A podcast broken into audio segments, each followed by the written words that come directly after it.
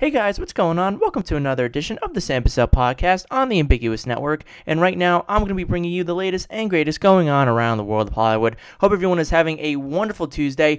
I'm going to be talking about Uncut Gems sending to be back into the theaters this weekend. I'm also going to be talking about the new Way Back trailer and a few other things. But the first thing I do want to talk about is set in the world of Disney. And according to a source that I found within Eric Davis, and uh, that he was able to find within the Disney Insider. He set a link on his Twitter that there is information regarding that there is going to be a new Honey I Shrunk the Kids film that is coming out. Josh Gad was is set to star in the movie, and it's set to come out in the next few years. And with Honey I Shrunk the Kids, it was a film that came out in 1989 and it became a, a, very well familiar film that has gone on to garner a cult classic, a classic kids film and it was headlined by Rick Moranis, who over the last few years, 10 years or so, has decided to retire and he's kind of he, he, he hasn't been in the limelight and, and for the reason for that is because once his his wife unfortunately died of cancer and he decided to take back from his work and be with his family, his kids and watch them grow and take care of them. And so whenever there's been a new Ghostbusters movie or something else, you would think that maybe Rick Moranis might come back, but in reality, that wasn't really the case. However, now, according to reports, it seems like with this new Honey I Shrunk the Kids movie, while not official, just rumors, just early talks according to the studio and according to this insider, Rick Moranis is in very, very, very early talks to be in the new Honey I Shrunk the Kids movie, which is being touted as this reboot aka legacy equal legacy sequel kind of thing. Legacy equal is what they're calling it. In which basically it'll be kind of like what this new ghostbusters movie is is going to be with ghostbusters afterlife in which it takes place in the same universe and it, it it's in the same storyline same vein same characters. You have new characters but it, it follows that same storyline of, of the classic films that we know and the classics of, of the Szalinski kids and Wayne Szalinski. It's gonna take it's gonna have those same characters in it, in which Josh Gad seems like he's gonna be playing the Szalinski son, in which he's gonna be tinkering around with a device and in the plot synopsis that was given out for this new film, which has no title, it seems that with Moranis, it seems like it would fall in line with what he's dealing with right now, and it's kind of heartbreaking and falls in line with what he's been dealing with. So I wonder if they've kind of written it in that fashion for hoping that he might come back for this film. And so I think it's it's interesting. It's something that's in the works right now. Nothing 100% confirmed by anybody just yet. Just initial talks happening with the studio and Moranis potentially to come back. And it would be his first film in a long, long time if he does come back for this movie. And it would be just great to see him on screen once again because he is such a great actor. He was such a great comedian. Spaceballs, Honey I Shrunk the Kids, Ghostbusters. He's just an incredible actor that unfortunately, tragedy struck him and his family, and you can understand just being a human why he decided to kind of step away from acting and Hollywood and take care of his family and his children and it's understandable and hopefully we get to see him soon and maybe something like this can get him out of retirement. Maybe for one last film and this is his last hurrah and he does it for the sentimental value because of what Honey I Shrunk the Kids the franchise is without Rick Moranis, it really isn't the same without him. So I think it'd be great to have him a part of it. What do you guys think of this news of Rick Moranis potentially coming back for this franchise? Let me know down below in the comment section and leave your thoughts. Now, moving on to another little bit of news that came out involving Uncut Gems. And Uncut Gems is a film that came out late last year in 2019. It hit the, the, the festival circuit, was an early award season contender, got a lot of a lot of circuit awards with the National Board of Review, a lot of New York film film circles, a lot of film circles in general. It seemed that Uncut Gems might have had a shot at some awards potential, but unfortunately, once the Oscar nominations rolled around a few weeks ago, Uncut Gems went away empty-handed with no nominations for Adam Sandler, the Safdie brothers editing, nothing whatsoever for the film. And usually around this time, it's still in a few theaters, but it seems like A24 is deciding to put Uncut Gems back into major theaters this weekend on February 8th and the February 9th, which is surprisingly Oscar weekend. And it's funny for a film that doesn't really have a lot of potential with the Oscars, has no nominations. Why would you put it out there? And it seems like, according to a lot of box office prognosticators, is that Uncut Gems it was a big success, especially for A24. It was really one of their biggest films of all time, and it could potentially be their biggest film of all time. In which right now it needs $500,000 to become the highest grossing domestic film in A24 history, beating out Greta Gerwig and Saoirse Ronan's Lady Bird that came out a few years ago. And for them, I think this is this makes perfect sense for A24 to do as well. And the fact that we saw it with Avengers Endgame, and even though that's on a different level, it's more it's a big blockbuster, whereas Uncut Gems isn't that whatsoever. When Avengers Endgame was reaching that pinnacle of being the third highest grossing film of all time, the second highest grossing film of all time. Marvel Studios Disney decided to put the movie back into theaters when it was still kind of in a lot of major theaters at that point during the summertime in 2019. And so it came out with this extended look and that it was going to have a few things at the end of the movie. It didn't affect anything within the actual movie. It had the big thing about it was that it had a, a, a extended preview of Spider-Man Far From Home because it was about a week or two out from Far From Home hitting the theaters. And so with this one, it seems like A24 is pushing this film out once again, and it'll have a Q&A with the Safdie brothers and Adam Sandler, and a few other goodies that are coming along the way with Uncut Gems. And this is a movie that has a lot of popularity because of Adam Sandler, because of the reviews that it's gotten. I think I know a lot of friends of mine have really grew grown on this movie and loved it because they can relate to it in a way of they're not crazy gamblers, but they do gamble a little bit, and, and, they and they can relate to Howard in that kind of way and the hustle that he lives, even though it's not a good thing. It's still something that he, he leads a life in, and that they, they they love that kind of movie with sports and gambling, and Kevin Garnett's in it, and Adam Sandler, the Sandman, the Safdie brothers. I know a few friends of mine that are fans of his as well, as long as I am. And Uncut Gems was my eighth highest, or actually no, my ninth favorite film of this year. I absolutely I, I love the movie. It was a favorite of mine, and, and the Safdie brothers continue to put out great movies in the last few years with this one, and then Good Time with Robert Pattinson in 2017, which made its way onto my list as well for my top 10 of 2017. So it's good to see Uncut Gems making its way back into a a wide span of theaters this weekend, and let's see if it's if it's able to garner. It just needs half a million to get over that hump domestically and become a domestic highest grossing earner for A24. And I think it's going to do that. What do you guys think? Are you guys excited about Uncut Gems? Let me know what you think down below in the comment section and leave your thoughts. Now, moving on to the last major news topic of the day before I go into a big trending trailer that came out yesterday, and that is news that came out just a little bit ago, and that has to do with Lionsgate is in development of a Kurt Warner film that is going to be titled American Underdog: The Kurt Warner Story. It's set to hit theaters this year on December 18th for the holiday times.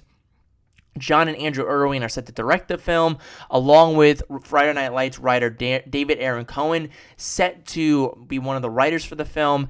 Kurt Warner and his wife will be producing, and it's based off of Warner's memoirs for when he was a Saint when he was a Los Angeles Ram and an, Arizona Cardinal, and he became a two-time NFL MVP, a Super Bowl winner, Super Bowl MVP, and how he went on to be one of the great all-time quarterbacks, and which he earned his way into the Hall of Fame.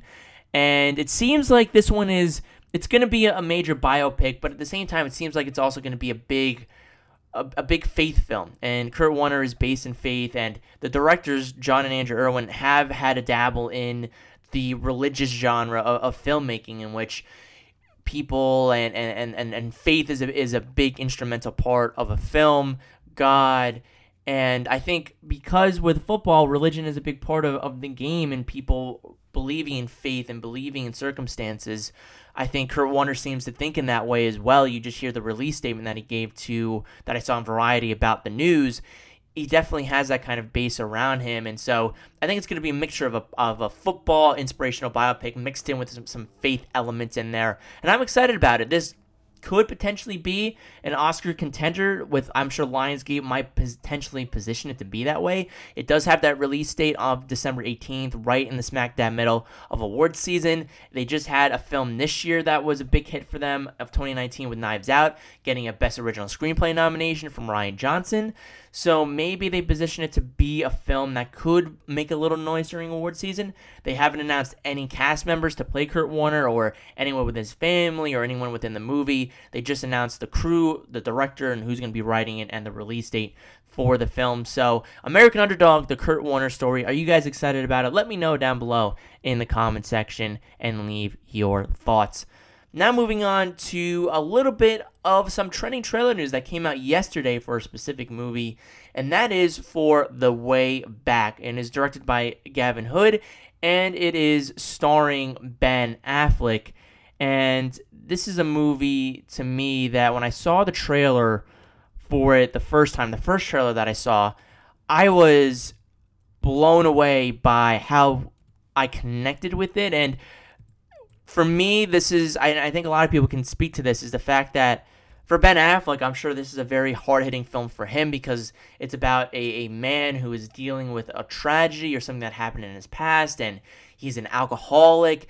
But then something comes around to him in which he's called on to become the new head coach for his high school basketball team, in which he became, he is somebody that was a big high school basketball player when he was in his prime, but then it seems like things didn't go right and, and, and he becomes an alcoholic. And so to me, the first trailer I think really resonated with the emotional tie to Ben Affleck as a character. And it's not that he's this perfect coach that's dealing with the basketball team, he's also dealing with being a, a basketball player. He, uh, not a basketball head coach, but a father, a husband, an ex husband. And dealing with things in his life and, and, and that somebody is that that can be stripped down like that and is going through his own things I think is incredible. So it the first trailer really I think shocked me in showing more of Ben Affleck's character and showing what he's going to be going through while also showing that he's going to be coaching this basketball team and it had that basketball element in there. This time, though, with the trailer, it got more into the him coaching the basketball team and how, and that these kids are going to have issues that he's going to have to help them with, and along with dealing with his own issues. And so, I think when you combine both of these trailers together, together they they show the both sides of, the, of what this movie is going to be and combine them together. And I'm really happy of what this movie has the potential to be. Some people are saying it has some Oscar potential to me, I would love that, but I think the fact that it's coming out in March instead of say September, November, I think is is tough for this movie. I think that if this was coming out in the fall, winter time, it would have a better shot at an Oscar. Ben Affleck, to me, again, it's it's something I think that hits hard home to him, and I think for us, we get to see him as really put on his acting shoes, his dr- dramatic acting shoes, and do something that we haven't seen him do before and see the, the kind of progression he's made again and that he has had some trouble throughout the years, but maybe he's gotten back on his feet again. And I'm excited to see where this one goes. I'm a sucker for these sports movies, the underdog tale, and the fact that we get to see the the players fight back and rise up, and the coach as well rise up from from where he's been negatively and, and come out on top and be somebody for himself and for for his his his significant other and for people around him I think is is important. And to me I, I, got goosebumps watching both of these trailers. So I'm really excited about seeing this movie. Maybe it could end up on being a favorite of mine of the year. I don't really know. I don't want to make that judgment just yet. However I'm excited to see where Ben Affleck does in this movie. Basketball I'm a fan of. So we'll see what happens with this one. But it, I am excited and is going to be on my most anticipated for March. Again, directed by Gavin O'Connor, starring Ben Affleck, Janina Gavankar, M- Michaela Watkins, and it was also written by Gavin O'Connor, who has had a dabble in the sports realm. He's done the accountant with Ben Affleck, so he has rapport with Affleck, but he's also done Warrior with Joel Joel Edgerton and Tom Hardy. And so I think for for Gavin, he, he he knows the sports well realm, and it's not just a basketball film like Warrior was. It wasn't just a mixed martial arts movie. It was about something. It was a human story in there, and dealing with alcoholism and dealing just with just not being the best, but rising up and doing the best even without no talent. And he says that in the film. They might have more talent, but we have the better team. And it's just about being a team, just dedicating yourself to this stuff, which is what sports is all about and it really what life is all about too. So I think for someone like Gavin O'Connor, he knows the actor that he's leading, that's the lead actor, and he knows this this this type of sports film that's not just about the sport, but it's also about the humans, the story. And I think that is what's going to make this film particularly very interesting for me to look at when it comes out on March 6th. What did you guys think of the trailer? Let me know down below in the comment section and leave your thoughts. Now, guys, the last thing that I want to get into today is because it is Oscar week, the Oscars are on Sunday. I'm going to have Jason on and we're going to talk about the Oscars on Friday. But in order to get into everything and, and, and not just go into it in one week, I want to spread it out. I'm going to be doing a Best Picture recap. And basically, what I'm going to be talking about every single one of the nine major films throughout the week. And I'm going to do three films in the next few days leading up to our interview with Jason, in which we'll give our final predictions. I will as well, and what we think is going to win and what could maybe potentially upset during this year's Academy Award. So it's a lot of fun. This is the biggest night of the year for me and for a lot of other people as well. There's nothing quite like it. This race has been short, it's been crazy in these last few weeks, in the last few months, really. And so we're going to get into it, but there are nine films that are up for Best Picture this year, nine nominees, and I'm going to go through every single one of them. I'm, I'm going to start with three today, and the first three that I'm going to talk about, the first one that I'm going to talk about within the three is Ford versus Ferrari. It's directed by James Mangold. It's starring Tracy Letts, Matt Damon, and Christian Bale, who I still think could have been up for Best Actor, but that was such a tight category that unfortunately he wasn't able to get, to get into it. But he was there last year, so it's good for other people to get recognized as well for great work that they did throughout this year. And for Ford v Ferrari, I'm going to really talk about why, give a case for all these films to win Best Picture. And I think for me, for Ford v Ferrari, to me, it was just, it was my number two movie of the of last year.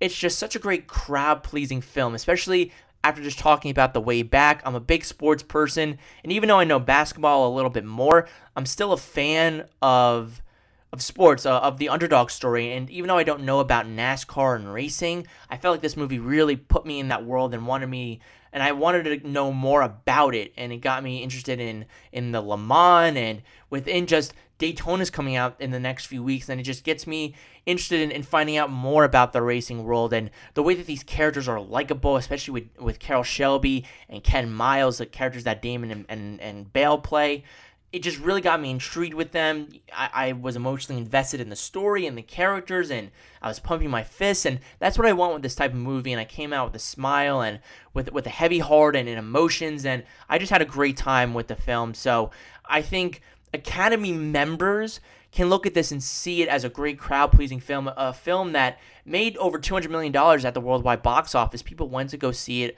was a crowd pleasing film.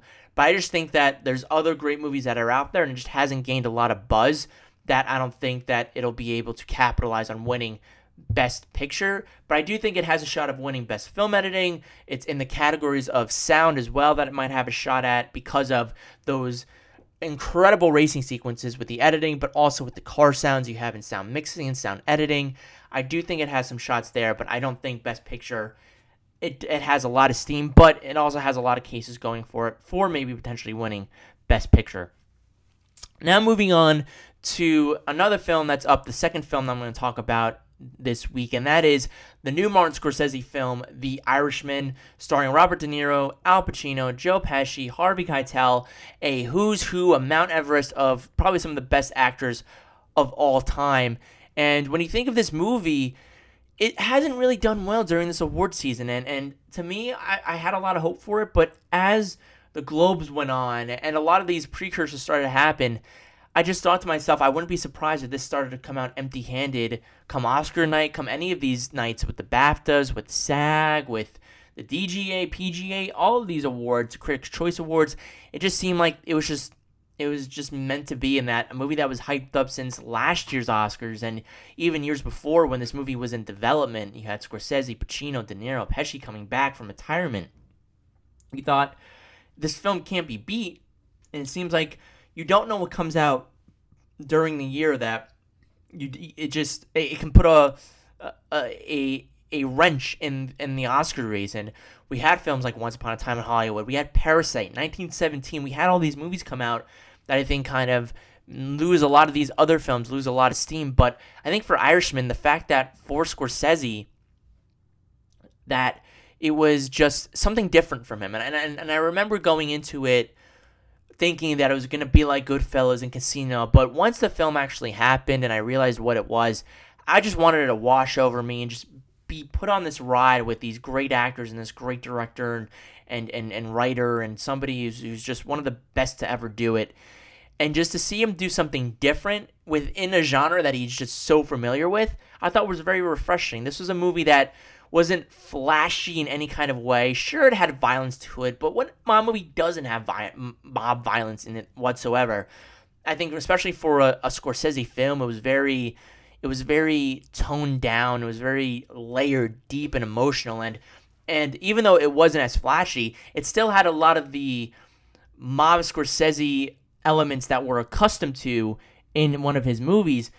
But then once you get to that last act and it's dealing with the Hoffa incident and and you see Frank Sheeran who who is played by De Niro and you go through his life and you get to the last leg of his life and you see what he seems like Scorsese and, and all these actors and everyone involved are talking about themselves and and just life in general of what do you want your life to be? Do, do you want it to be in this world or, or should it be with your family? And I just think when you go through that last leg of The Irishman, you just it hits you in a different way than any other Scorsese movie might. When you deal with a lot of these good fellas in Casino, they're trying to tell you of greed isn't good, in that you, in that when you work your way to the top, eventually you'll fall down, and not always something is is going to last. Whereas with this movie, it's about it's not going to last, but was it worth it in the end? Was it worth it? And and it doesn't deal with jail or or or or deal or it ends with going to jail and that's it. It deals with life. It, it deals with with just naturally old age and dying off. And I think that's just something that Scorsese has never done before. And so I think even though it's probably not going to win Best Picture, but I just think that it's such a that's a, such a strong case for it to be up for Best Picture this year and be one of the be- the, the Best Picture winner of last year and being able to do something different in in terms of what a Scorsese film does. And the final film that I want to talk about today is Jojo Rabbit.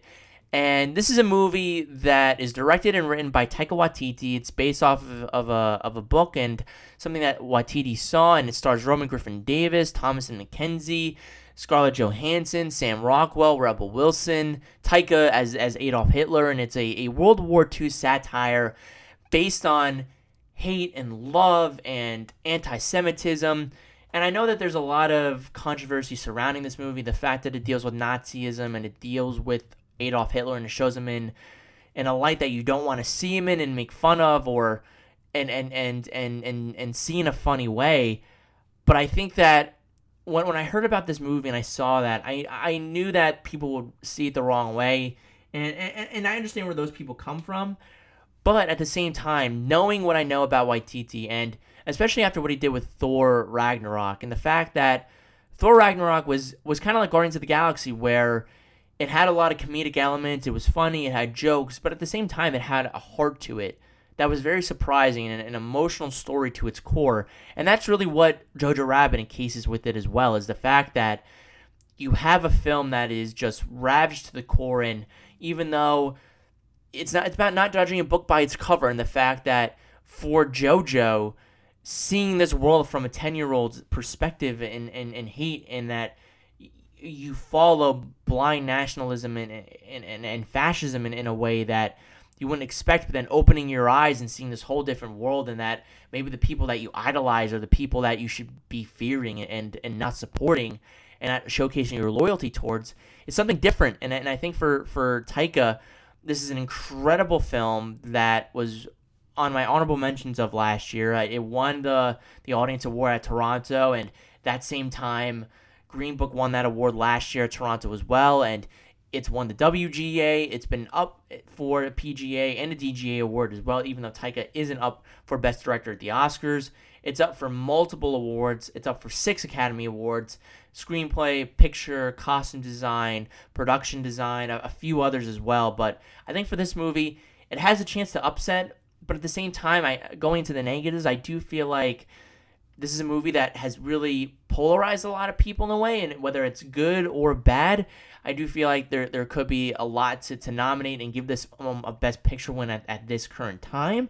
But I do think it's going to walk away with a few awards throughout the night, and I think it's one that is going to hold up the test of time throughout the next few years and be one that puts Waititi on the map, not just as an MCU director, but as an director for all and create projects for himself in the future.